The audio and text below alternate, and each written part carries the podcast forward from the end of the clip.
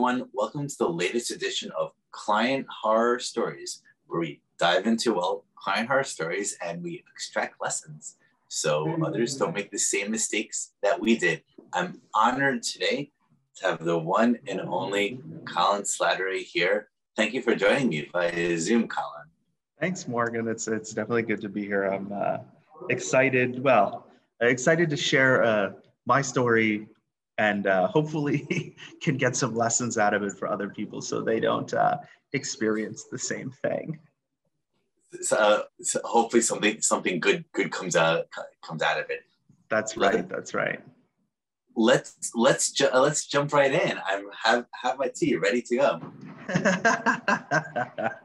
well, um, I mean, we have so many different options to choose from, uh, but I think the one you know we wanted to talk about was uh, mm-hmm. clients not listening, ignoring red flags, and um, you know, totally not listening to yourself uh, when you know you you know kind of what is going to happen, but um, you know, not trusting yourself, not trusting your gut. That's right. Yeah. And you need uh, a lot of you need a lot of pain before you learn to listen that your gut usually knows the right answer. Well, and, and sometimes you have to relearn that lesson even once you've learned it uh, before. But uh, yeah, hope, hope, hopefully we can uh, certainly help other people reduce, um, you know, the number of situations that they, they run into with those sorts of clients and, uh, you know, clients not not caring as much about, let's say, their business as, as you care about their business. Oh, this sounds like a good teaser. So let so t- t- uh, what's the context or the background for, for this client, or uh, tell us the story.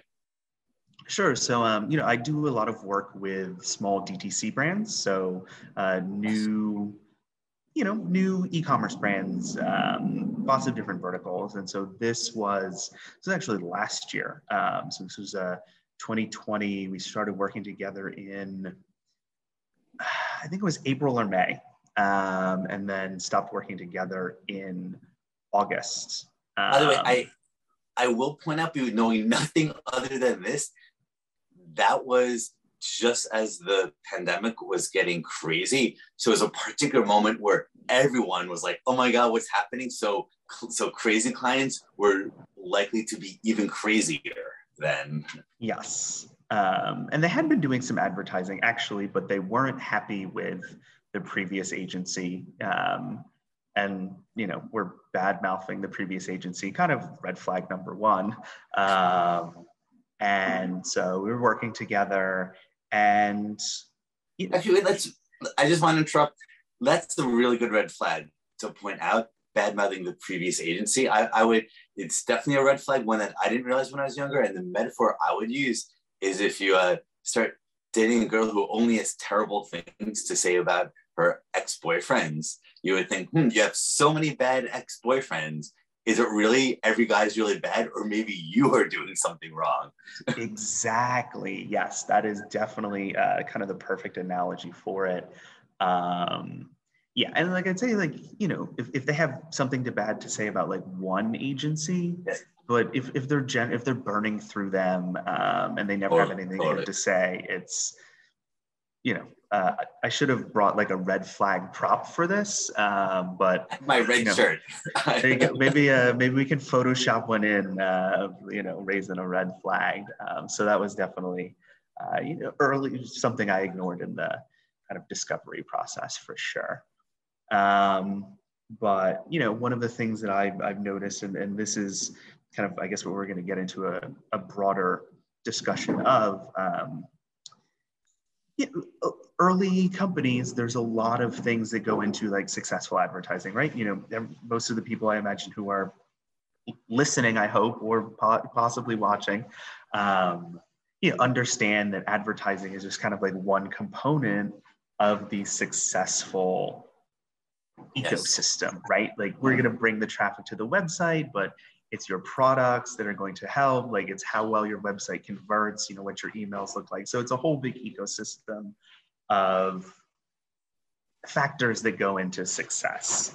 Um, and the advertising is just one component of it. And so being the sort of experienced advertiser that I am and working with lots of brands, um, will frequently work with these small clients and give them lots of suggestions on like, you know, here's things you should do with email marketing. I'm not an email marketer, but I understand, you know, what, what is yeah. necessary and like give them guidance on things they should do. You know, I don't run a CRO agency, but I use Hotjar and can be like, okay, well, you know your your call to action is below the fold like maybe let's move that up so that you're going to get better conversions things like that um, to help with the other elements of the business that ultimately are necessary for them to be successful and for us to make sure that they are successful. Um, and you know this client uh, had and you know, this is not the only situation um, had kind of this belief that advertising is magic and that if the advertise like they have to do nothing. And if the advertisement isn't working the ads aren't working it's the advertiser's fault and there's like anytime they're suggesting you know let's say you know improving your cro you know it's it's just passing the buck passing the buck Ooh. Um, you know it's it's it's the advertiser trying to blame the brand for the failure of, of the advertising.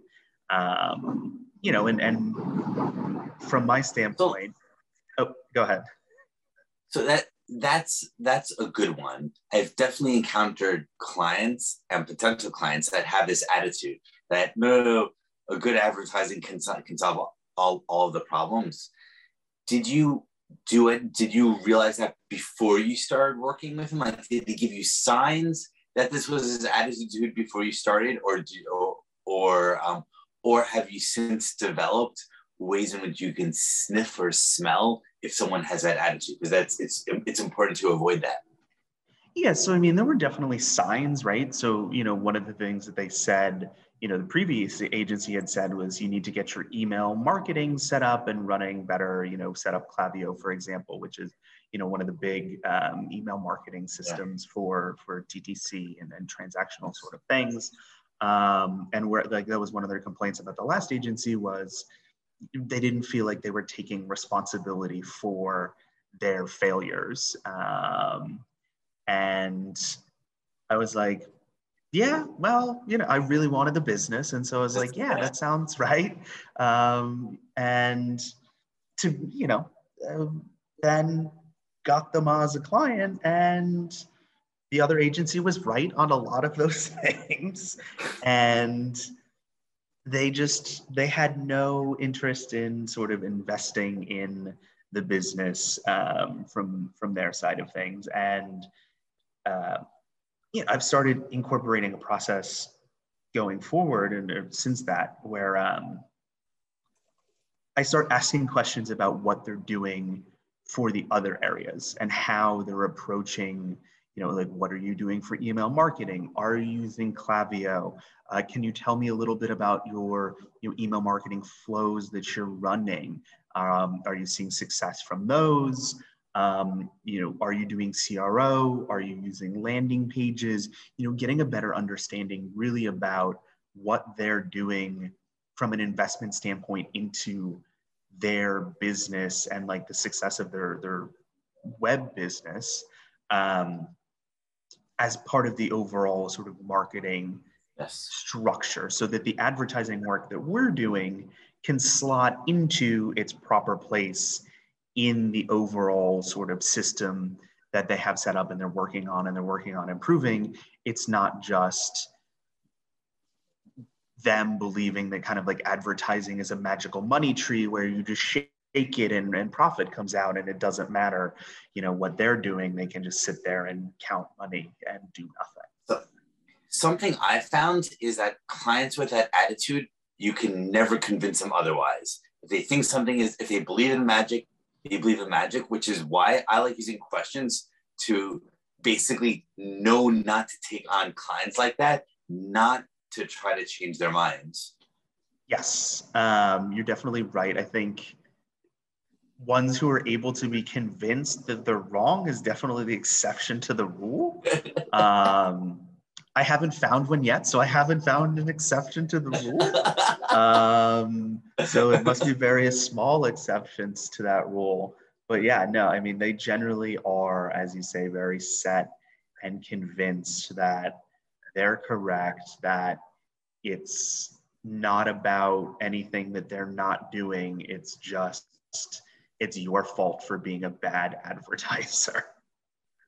I, I, I think the reason why most human beings think like that is because the alternative is to view the world as a massive set of lots of really uh, complex small variables and it's just much much harder to understand and process the world whether just these million little things to tweak as opposed to good and bad yeah absolutely and it's also hard to and look i'm i'm will readily admit that i struggle with this as well i'm sure most people here probably do and that's um you know something that you believe and then getting data to the contrary it'll frequently make you sort of double down on your position instead of being like, okay, let me, um, you know, accept this new data that's come in, like analyze the new data and potentially, you know, change my position based on that data.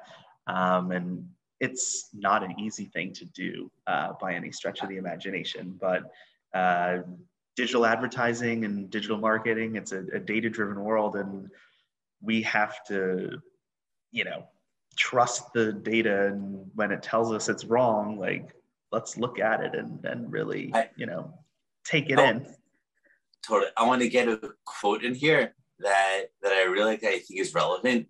Keynes, John Maynard Keynes, the famous early 20th century economist, famous for always changing his mind on lots of like big political issues. And he was once at a press conference where one of the reporters asked asked him, well, uh, "You change your mind so much. What about intellectual consistency?" To which Keynes had the beautiful response of the following: "When I get new data, I come to a new conclusion. What do you do, sir?" I, that's perfectly encapsulates kind of like especially with digital, like what you should be doing and then should be doing generally. Um, and also obviously speaks to his intellect that he was able to do it so naturally and so easily. Like that was his Agreed. default. Agreed. And it also speaks to his humor because I love how he ended that with the sir. What do you do, sir? Like this big respect towards an idiot. It's a bit like a fuck you. Like so, he, he was also clearly a funny guy yeah, no, I, I am not familiar with. I hadn't been familiar with that quote until you uh, shared it, but I, I like it, and uh, we'll probably probably start start using it. I'll I'll, I'll write it down and memorize it. Get some value from this. By the way, for the um the podcast notes for each episode, we we've been calling out the literary quotes that that one that one of us uses, trying to give a, lit, a literary bent uh, okay. to this. So we'll we'll, we'll probably it'll, it'll be in the notes. But so okay. I, was gonna say no, I think so, you're primarily the uh, the literary guy here, so I don't I don't know if I have too much to contribute on that on that one. I, I did a recent with Josh Silverberg where he was doing all these crazy musical quotes in order to make it make his points to to, to support his argument about, about his crazy client. So feel feel free to use song song quotes if it's more fun. I I mean I, I might get some uh, might get some Family Guy quotes in there. I can't promise you anything though. That's about the the level I operate at, unfortunately, or fortunately, perhaps. No judgment. No judgment. Um, okay, so this is okay. Okay, so so now that we have all this um, all this context about um, uh, about the red flag. He had this magical thinking. The as you start as you started working with him, you realize that the other agencies' warnings were correct. Like what happened?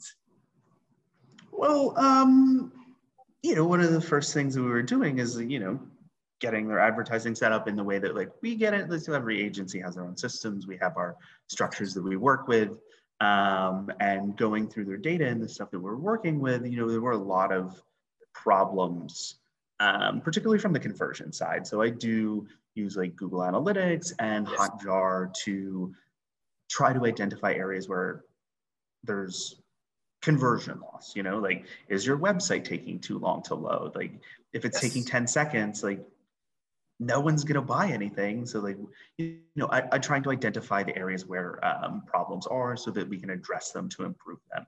Um, and the advertising wasn't performing uh, particularly well um, unless we were doing like an incredibly aggressive sale which is kind of another component of this if we want to discuss that. Um, and you know i'm spending a lot of time on stuff that not necessarily should really be spending time on because I really want to see them succeed. So, you know, putting together these large documents where like, here's the, um, the report from Hotjar, you know, here's some recordings kind of like showing you where people are getting stuck. Here is um, comparing like your mobile traffic to your desktop traffic in Google Analytics and how like your your bounce rate and your conversion rate is significantly worse on mobile because your pages aren't really optimized for mobile and you know here's what you should do to fix it and just they had never they had no interest in doing any of it and like I don't think it's a problem with the website. You know, we've never had a problem with the website. You know, I just don't think your advertising is very good here's you know the things that you need to do to fix your advertising. Um, and you know I, I was kind of offended because you know the advertising is good like getting a lot of people to the website and it wasn't converting. And part of that could have been the advertising but i also was able to identify through data like things that they should be improving and you know, we're completely unwelcoming to the idea that you know maybe there were issues that they should be correcting and and areas of improvement that they could be making uh, and not just you know me with my magical money tree not shaking it properly. Um okay so so this is this is this is interesting. It's good to get color on this guy's uh, on this guy's on this guy's magical magical thinking. So what what what this what this leaves me wondering is did you actually for, be, be, before, before that i want to point out it was a, a red flag went off in my head when he told you oh here are the things you should be doing. Like that that is that is another very good red flag to um uh, to look out for. Like the healthy clients are ones that trust you as the professional and the expert. And the unhealthy ones are ones I know nothing about this, but I'm going to tell you exactly what to do. It, yes, um, that is a huge red flag. Um, I mean, this client red flags all over. We'll be identifying them all over the the, the podcast. Um, yeah, the, the best clients are always the ones who are like, we hired you because you're a professional. Uh, I have no idea, but we trust you because this is your job. Go do your job because that's why we hired you. Um, you know, if you ever hear like, I'd be doing it myself, but I don't have the time, just run away. run, run away. Um, but I, I also that's a really good nuance to it. I want to add another nuance to it where I've also seen clients sometimes the client happiness changes over time. They're they're happy at first, but they become more frustrated over time. Like they like they have a bad program manager or account manager, account executive that, that, that they're working with, for, for for example. And or at first they're optimistic that the results will be better than than it's than it's realistically possible. So I've seen clients change from being hands off to over time being increasingly meddling. So it's good to be sensitive to that change because the client's getting more into the details is usually a sign that they are less and less satisfied with your work. Yes, um, that is definitely something that you'll notice. Um, it's always a bad sign when a client starts getting like really nitpicky about things. Um, so yeah, that's not a good sign for um, sort of client longevity. And frequently it'll be something that's not even related to you. Um, but yeah, like wanting to be incredibly hands on at the beginning uh, and telling you what to do. not a good sign. Definitely not a good sign. Whether it's in the beginning, middle, or end, it's never a good sign. No, no, no, no, no, no. And and also to be clear, it's not always because the client is an annoying client. Like sometimes, like uh, like you're just not good enough, and you have to recognize that. Especially if we're speaking to younger versions of ourselves, like all of us doing this the same work 10 years earlier you just don't have an, as much experience as as as uh, as, as we have now so uh, so sometimes the clients are completely justified in being frustrated in this way Sure, and and sometimes the math doesn't work out, and that's kind of a yeah, um, a, a, different topic. But like sometimes the business that they have, where their business is, like they just can't make advertising work, and you know it doesn't necessarily have to be your fault or their fault or anybody's fault. It just is not a situation where it's it's gonna work um, and that's frustration for everyone. It's uh, you know a, a situation where you'll be putting in more work and you'll be losing money because you're working too much and it's still not working. And sometimes it's just totally, you know, sorry that we couldn't make this work. We tried our best. We tried oh. our best. That's right. So so with so uh so with this client, he so he started meddling more, giving you suggestions, and then what happened? I mean, that started pretty. That started pretty early, actually. Um, so I was like, oh, they're like telling me exactly like what images to run on the Facebook ads and like, no, don't use this copy, don't say this, say that, and like telling me when to run things, like super hands on. So that was pretty early on. Um, and, you know, I tried to push back ultimately, but I wanted the client, I wanted the money. And so I did kind of let them dictate what was going on. And ultimately, like, it didn't work because um, I, most of, well, lots of reasons, like their website wasn't good enough, but also like what they were telling me to do was not what I believed was the right thing to do and you know express that like don't think this is going to work and here are the reasons why I don't think it's going to work you know let's do this. I've seen this work with other similar clients um, but was ultimately you know let them kind of dictate it and it didn't work and I got blamed for it. Um, you know like be, before we go, before we go into the blame, I have a question about that. Yes. So when clients are like that and they really pressure you to do something that you know is not going to work, like they want you to use these images and you know that type of image image won't, won't have the results. Do, sometimes I feel like I should have a policy of like the moment the client cr- like crosses the line because that to just step down like you can push back, saying no.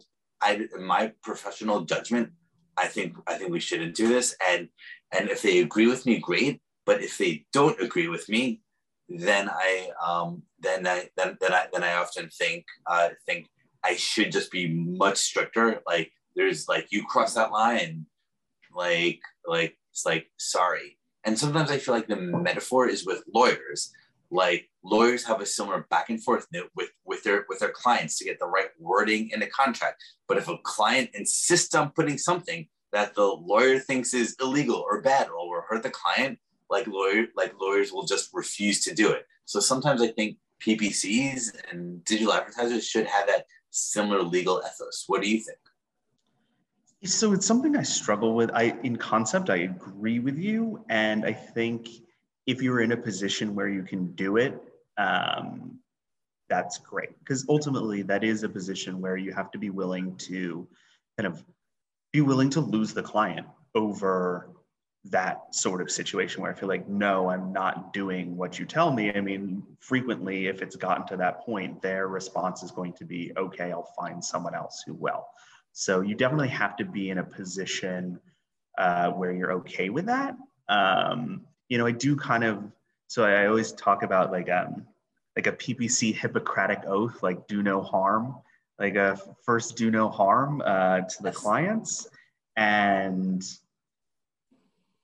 obviously, that's how I try to operate in everything that I am doing. Um, and it's a challenging situation for sure when what the client is telling you to do and you've pushed back already and you've been like this is i'm in my professional experience advising that this is a bad idea and we shouldn't do this.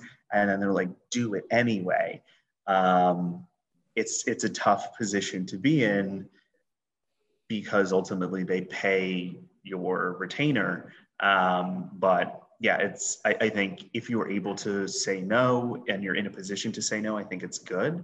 Um, I know a lot of people, especially if they're earlier on in their career, probably don't have the luxury of like getting rid of work and getting rid of income. Um, but I have actually thought in terms of going forward, like in those situations, having them sign a document that basically says this is being done um, against sort of at my professional recommendation and I am not responsible for the results of this action. Um, so like we'll do it, uh, but there's a I, a thing you have, have, to, say, sign, owning I, it. I have to say, I, I kind of like that idea. And it could just be like as easy as a simple web form that you give them where they have to click agree, agree, agree, type in their name. That that that makes it that makes it super clear, clear and uh, and objective. I you're you're gonna start using the Keynes quote that I told you. I think I might start using the idea of getting clients to sign their name when they when they pressure me on uh, to do things that I, I that I think they shouldn't do. I think it's a really valuable tool. Um, and, and I think I haven't used it yet, uh, but I think it's a very valuable tool in, in concept because you're also then putting it on them, right? So like, and and to be clear um, to everyone who's listening this, uh, you should have in your contracts like no guarantee of specific results and all kinds of other clarifications uh, to make it so that your clients can't sue you because if you're like the the worst sort of position that you could be in is like your client forces you to do this right and then it doesn't work out and then they sue you over it be, even though it was their idea and they forced you to do it um, so having this sort of document does protect you against that to a degree, but it also puts it back in their court where like they now have to own this decision because you're literally telling them, this is not me. I have nothing to do with this. You have to acknowledge that you're doing this despite my uh, strongly worded uh, stance against it. And here's a document that I need you to sign in order to do it because I'm not owning this, you're owning this. And so I think it's going to make it more real for the client. Um, and maybe they won't do it, but at you know worst case, you do it and you're more protected against some of the downside risk. Yeah. What I like about that idea is the psychological power behind yes. it. Like it like it really makes the other person uh, be be re- really sure that, uh, that, that that they want to. It slows it down too, because I mean, a, a, lot of times, um, and it's natural. Like you get worked up, and you're like kind of like spinning yourself into a tizzy, and like this can put um, put the brakes on it a little bit, and you know, give them actually a little bit of space to think about it more, uh, and hopefully be a little more reasonable or at least in concept, I believe that it should work that way. Um, I, I, hope people will apply it and then uh, let me know how it works for you. Send send both of us emails, contact information below. That's right. Try My email's right there. Exactly, as they do in YouTube videos these days. That's right. So this is this is interesting. Hit the bell, subscribe, oh contact below. the sad part is they do that because it works. yep. They split tested it. They have the data. Exactly. They have the data. Back to Keynes. So I'm going to backtrack to something you said about five five minutes ago that I thought was interesting. The Hippocratic Oath. Um, at first, do no harm. because I'm a pretentious asshole, I usually say it in Latin, primum non nocere. So I, uh, so, so I'm I, I will admit I'm kind of an anti-Hippocratic oath guy because I, I I would fight the Hippocratic oath by saying by saying to make an omelet you have to break some eggs, and that is like in, in other words you often have to do small amounts of painful things in order to get the big benefit. To use a very modern example are vaccines. What is a vaccine? They take a really, really tiny version of that disease. And by getting a tiny version of that disease, you're inoculated against it.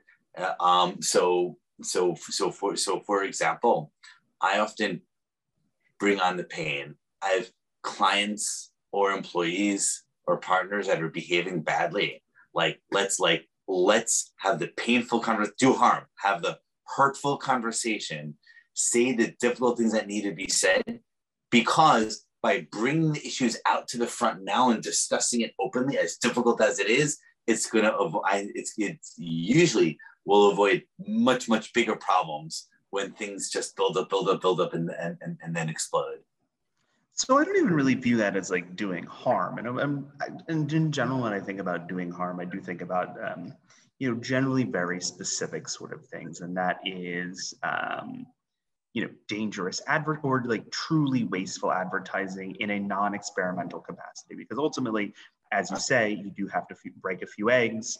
Um, there are going to be things that don't work out.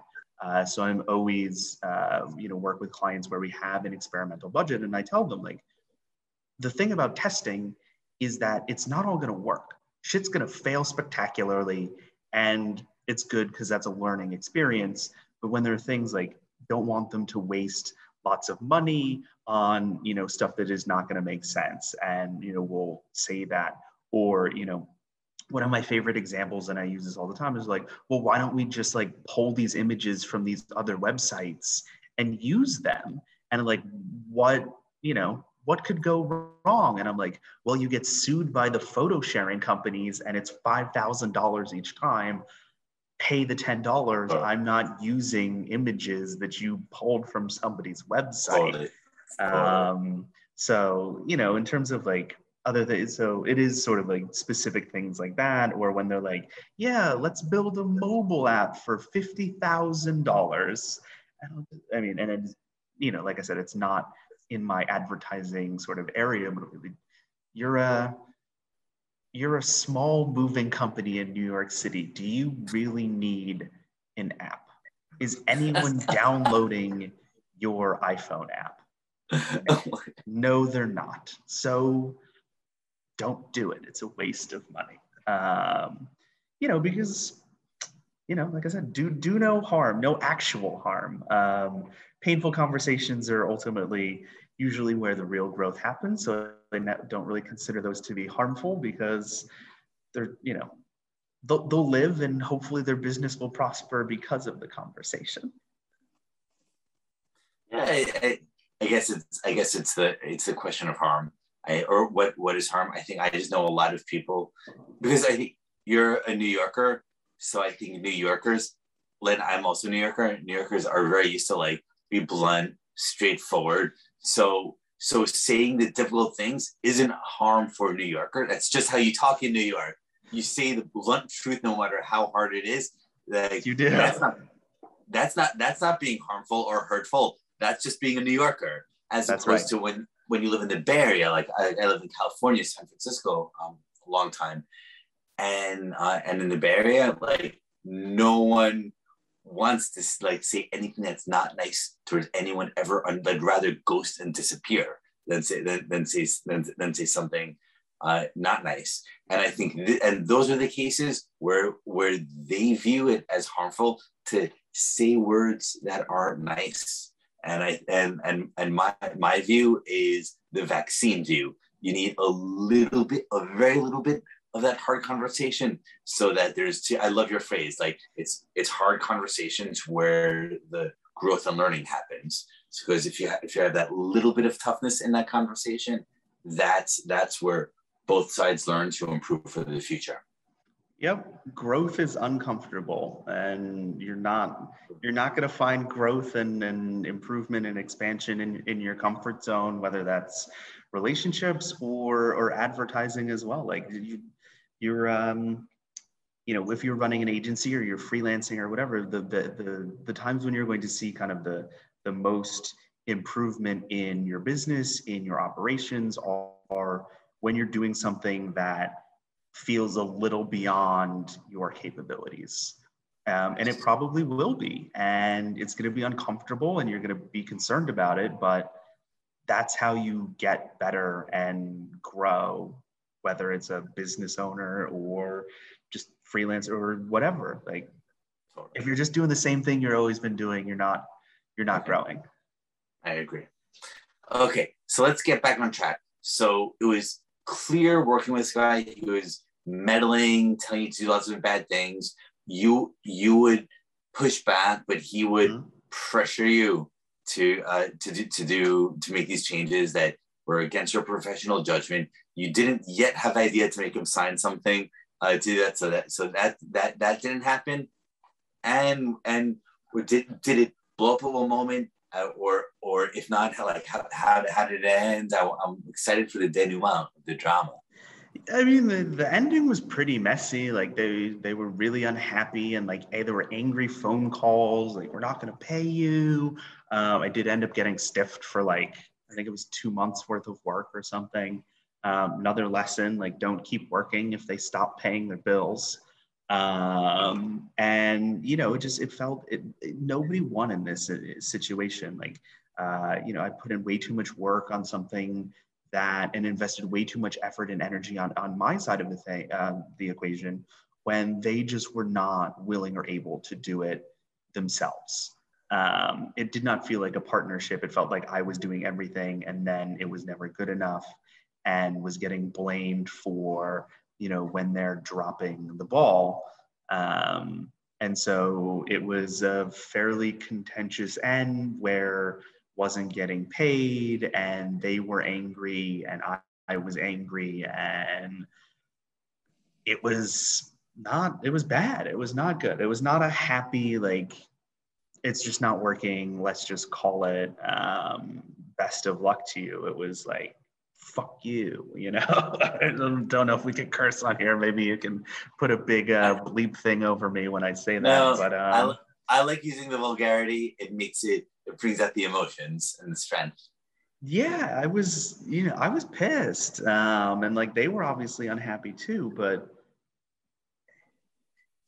you know we, invest a lot in our clients and in trying to see that they are successful or you know all of the people probably all the people listening because you're listening to a podcast to to learn and improve so clearly you also are invested um, and you know, when you invest all of that, I mean, it is a relationship, right? So if you're like investing all this time and effort and energy into this relationship to help like get the most out of it, and they're just kind of sitting there doing nothing and then blaming you for the failures in the relationship, it sucks.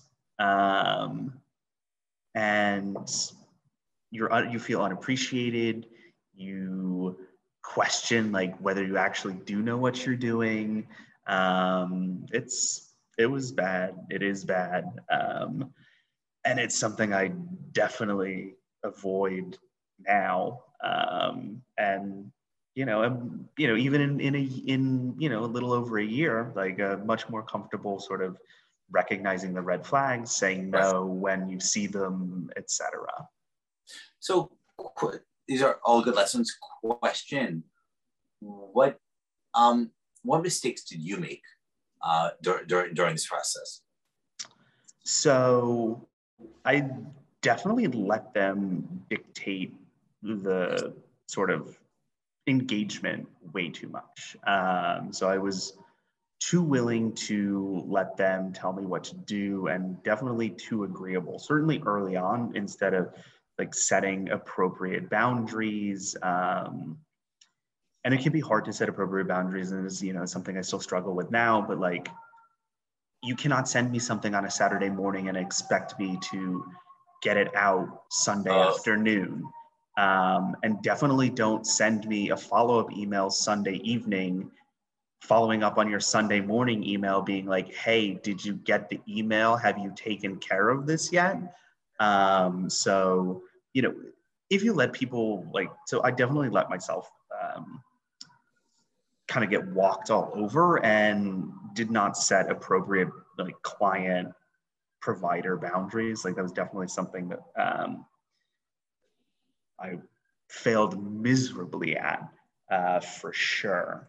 Um, That's yeah. I, I like to say great fences make great neighbors, and but we because you really want to help them and you want them to succeed, your instinct is to like not have any fences. So right. it's it's tough.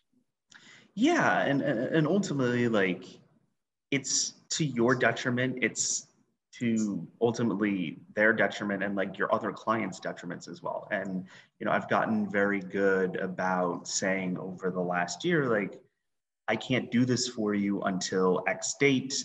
Um, and clients will and uh, have this in like an expectations agreement at the beginning, like where they can expect some degree of communication during business days, business hours, business days, um, but that you know they need to get things to us at a certain time because we have other clients and we can't put your well-being always above every other client. They have expectations and stuff they need to get done too and it's not 100% about you. You can't get something to me on a saturday and expect it to be done on a sunday. That's unfair to everyone. Um, so you know i've definitely gotten much better about boundary setting a subtle detail I want to add to that is it's important to do that in the beginning because yes. the way you act in the beginning sets the expectations forever. So like if you if in the beginning you're responding Saturday morning, Saturday afternoon, Saturday night, Saturday 4 a.m., like then then they're like, wow, this guy's going all the time, nonstop, and that's what they think you'll you'll be doing forever. So if you ever one day say it's Saturday 4 a.m. I'm just not going to respond to my client. Then then then that's when the disappointment sinks in. Yes. Um, so we actually have an expectations agreement uh, that we send during the kickoff process that the client has to agree to, um, which kind of like lays out the ground rules for how the engagement will work. Because you know we want to have a long and successful partnership, uh, but that means there's expectations for us and that means there's expectations for them as well. Um, you know it is a partnership it's a relationship and you know we're going to succeed together or we're going to fail together. And these are the things that we expect of you as a client and these are the things that you can expect of us as an agency um, in this engagement. And it's all like it's it's spelled out it's bullets um, of what like we can expect from each other. Uh, and it really sets a, I, I think, in, in since I've been using it for not quite a year, I'll call it eight to 10 months um, with every client. Um, it sets a good, good foundation for a respectful and um, agreeable engagement where both parties know where the other party stands and and what they can expect to get out of it. What's what i find interesting about that on a personal level is i do the same thing but i had never heard the phrase expectation agreements before. To me it just i just write it's uh, just part of my my standard documents about like this is i work this is what I'll, I'll, I'll need from you. But i like the idea of codifying it into like a signed, formal, separate part, and and and and fleshing that out makes it very clear in the beginning. We we talk about it on our kickoff call, and I send the document to the client um, because it's very important, right? And and you know we can do great work, but it's also about expectations, right? I mean, it's expectation setting. You can get a five x return for a client, and they're making tons of money, but if they were expecting to get a 10x, in their eyes, you are failing miserably. Um, so it's very, in, in my experience, important to to have them set up the expectations uh, so that everyone knows what the situation is and, and what's being expected of each other. This this is great. Any other learnings or process changes that you made that that, that you made as uh, as a, as a result of this experience? Well, there was definitely the expectations agreement for one. Yes. Um, not continuing to work for clients who don't pay. Um, like once you get past, so we bill invoices at the start of the month for, so we just sent out our July invoices yesterday. Um, it's July 2nd when we're filming this. So we sent our invoices for work done in July uh, yesterday on the first of the month. Um, if by August 1st, a client is has not paid for July, like we're having a conversation about that. Um, and, and, and sometimes there's like, oh, the checks in the mail or extenuating circumstances that can come up. I'm not saying like you have to keep this as a, a hard and fast rule, but by like I would say like August 15th, if the the July check has not arrived, they haven't paid July, like we are not doing any more work. There is no more work, and they've been notified of this, right? So like by August, you know, they'll get a reminder halfway through July, be like, you haven't paid yet.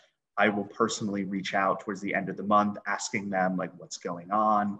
Um, but we'll stop doing work because if you let a client do, if you keep working for three, four months or something without getting any payment, you're end up you're not getting paid.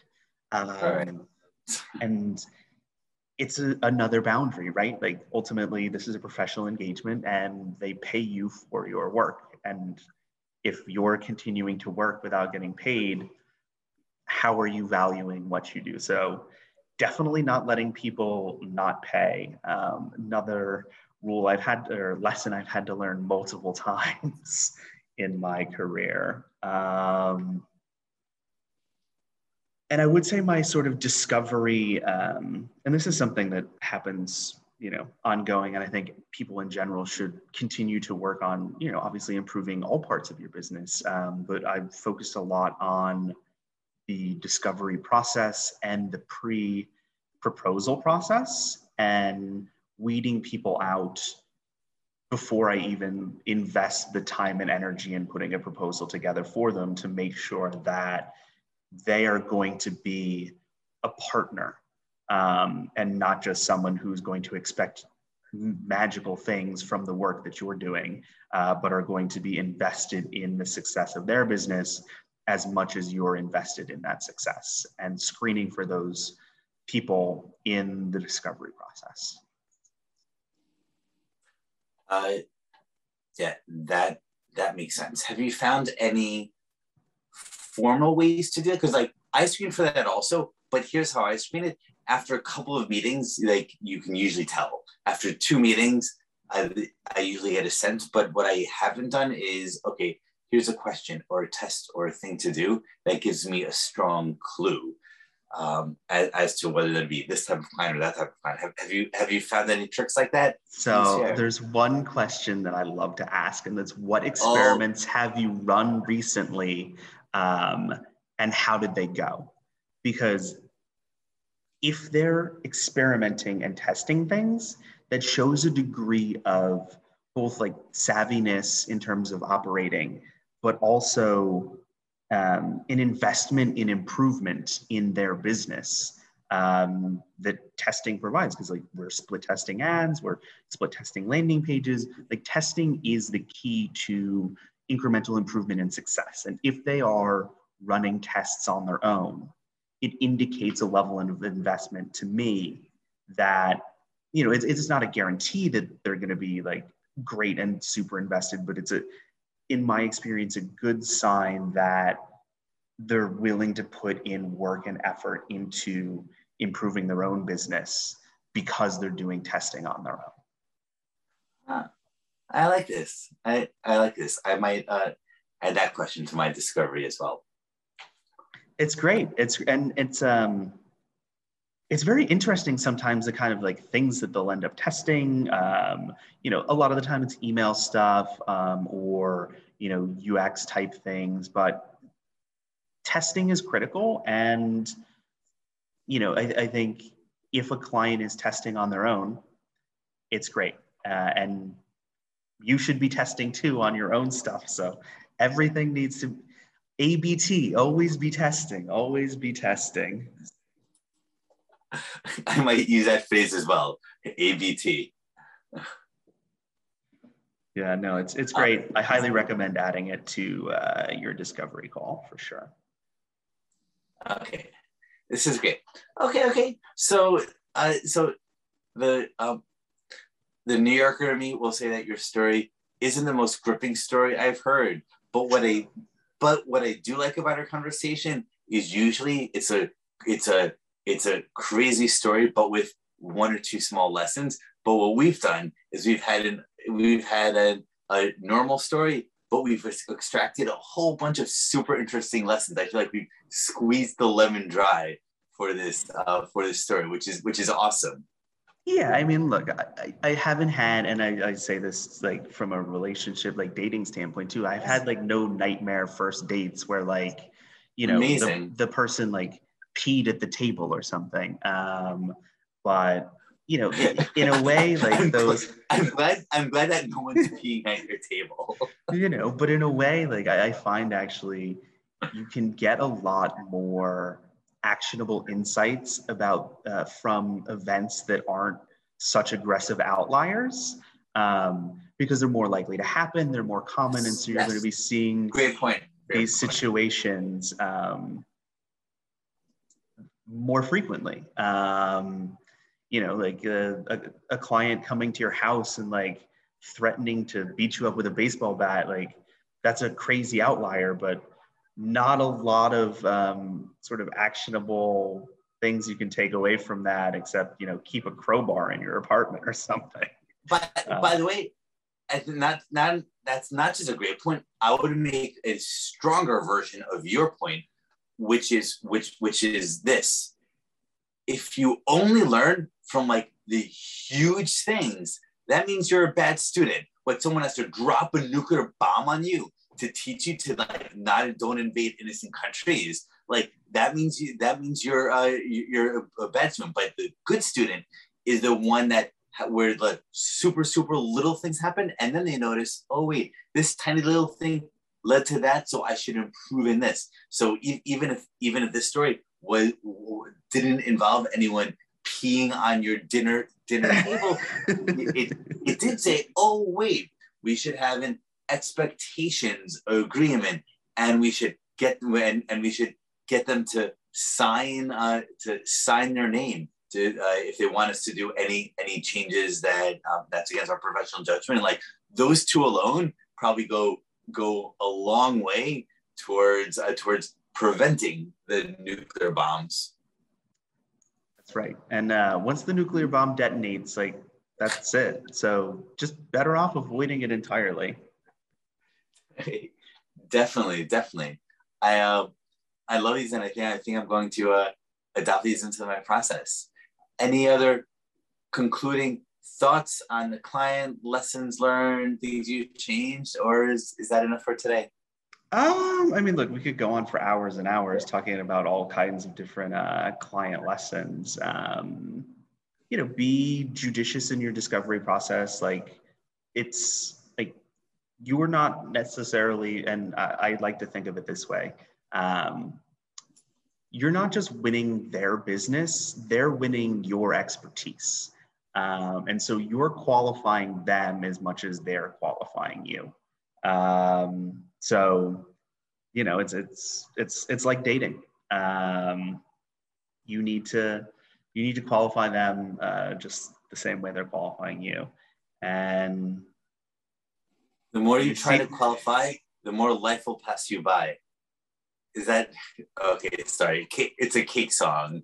I, I was, I've been doing too many Latin uh, forgotten uh, quotes, so I went with uh, one of my favorite 21st century bands. Okay, well, uh, you had me more in the Latin because I actually did take Latin, so uh, don't do remember much of it, but uh, I did. I did take it. Do, do you not know Cake? Cake is my favorite band since from uh, since to the year 2000? I am familiar with them, but not that familiar with okay. them. So I, I couldn't quote any uh, any lyrics. They're uh, amazing lyrics. Okay, in the in the meeting notes, we're, we'll I'll, also put Yep. a link, uh, a, a, a link some to musical the, links. to the to the YouTube video as well. Surprise, surprisingly good lyrics uh, to Cake consistently. I'll go. Uh, I'll put it on the Spotify. Oh yeah, it was. Uh, this was uh, this was a fun conversation, and uh, and uh, I love uh, from the story these these different processes that you've extracted. This might be the first one where I've been two ideas for to to adopt for my own process. And some of the other ones, I got one. I got one idea, but but thank you for the insight. It was fun. Yeah, maybe maybe we'll call this one instead of like client nightmares. It'll be like client night difficulties or something. I, think it's, uh, I, I don't know if this qualifies as a, a kind of like a run of the mill challenges. to uh, to uh, continue with your awesome metaphor of peeing on the table it would be the client uh, wet dream or peeing in the pants but uh, no but no but but I but I think I I do think it's important we said before that even when it's small to be able to learn lessons from it so I think like the lessons that you that you learn from this story are uh, are better than a lot of the lessons that in that in other podcasts uh, people have gotten from from from more intense stories. So I I wish everyone has less crazy clients and learns more, as opposed to crazier clients and learns less. and and ultimately your goal is to have as few crazy clients as possible. Like that's that's Definitely. the goal. Keep them keep them in the, the the thick part of the bell curve. Although there's a, a craziness money trade off, I'm willing to have crazy clients if they pay me a lot. So, but So that's another thing, um, and I'm sure you do it as well. But uh, sometimes there's someone who really wants to work with you, and you really don't, and you set an astronomically high number, and with the hopes that they say no, but it's a number where you're okay if they say yes. Um, so if your standard minimum retainer is a thousand dollars a month or something, and you say it's going to be ten thousand, and they say okay you know as long as it's enough money where you're willing to put up with it you know there's nothing no harm in trying to get them to say no because it's too expensive the worst thing that happens is they say yes I think I think in the real world there's a trade off between uh, uh between between the two. That hey, if some if someone's a nightmare but they're paying me a million dollars, okay, for for a million dollars I can I can uh, put put up put up with a nightmare for for a few months. sure exactly Um. That also like also it's um, you know the old line often attributed to Oscar Wilde, but it could be um, uh, or, but it's it's probably like one of these quotes. Everything's attributed to Oscar Wilde, where um, where so um, uh, where where apparently Oscar Wilde once asked uh, a woman like an an aristocrat uh, aristocratic woman to sleep with him for um, uh, uh, for a million pounds. I and then she said she said okay, and then well how about one pound? And he said what do you think I am? And she said what do you think I am a prostitute? And he said well you already agreed for the million pounds. Now we're just negotiating the price. i'm So- with that one yeah so uh, so that so sometimes with with the conversation like that it feels a little bit too much like being a prostitute like uh, like okay i'm willing to put up with bad stuff for more money but also like at what point do you just become a prostitute and do um, and do uh, and and and do anything? And this is a question that i've been to uh, to to think think think about a lot and i personally try to err on the side of of avoiding those prostitute instincts. Depends how much money it is. That For a million dollars, maybe. maybe. Okay.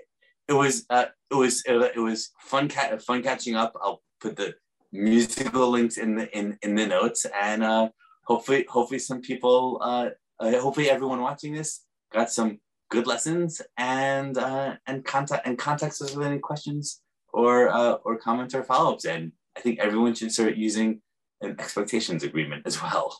yeah, no, this has been been fun. We always have uh, always have fun conversations. Okay, have have a good July Fourth weekend. To be continued. Thanks, Morgan. Thank you, you too. Thanks, guys.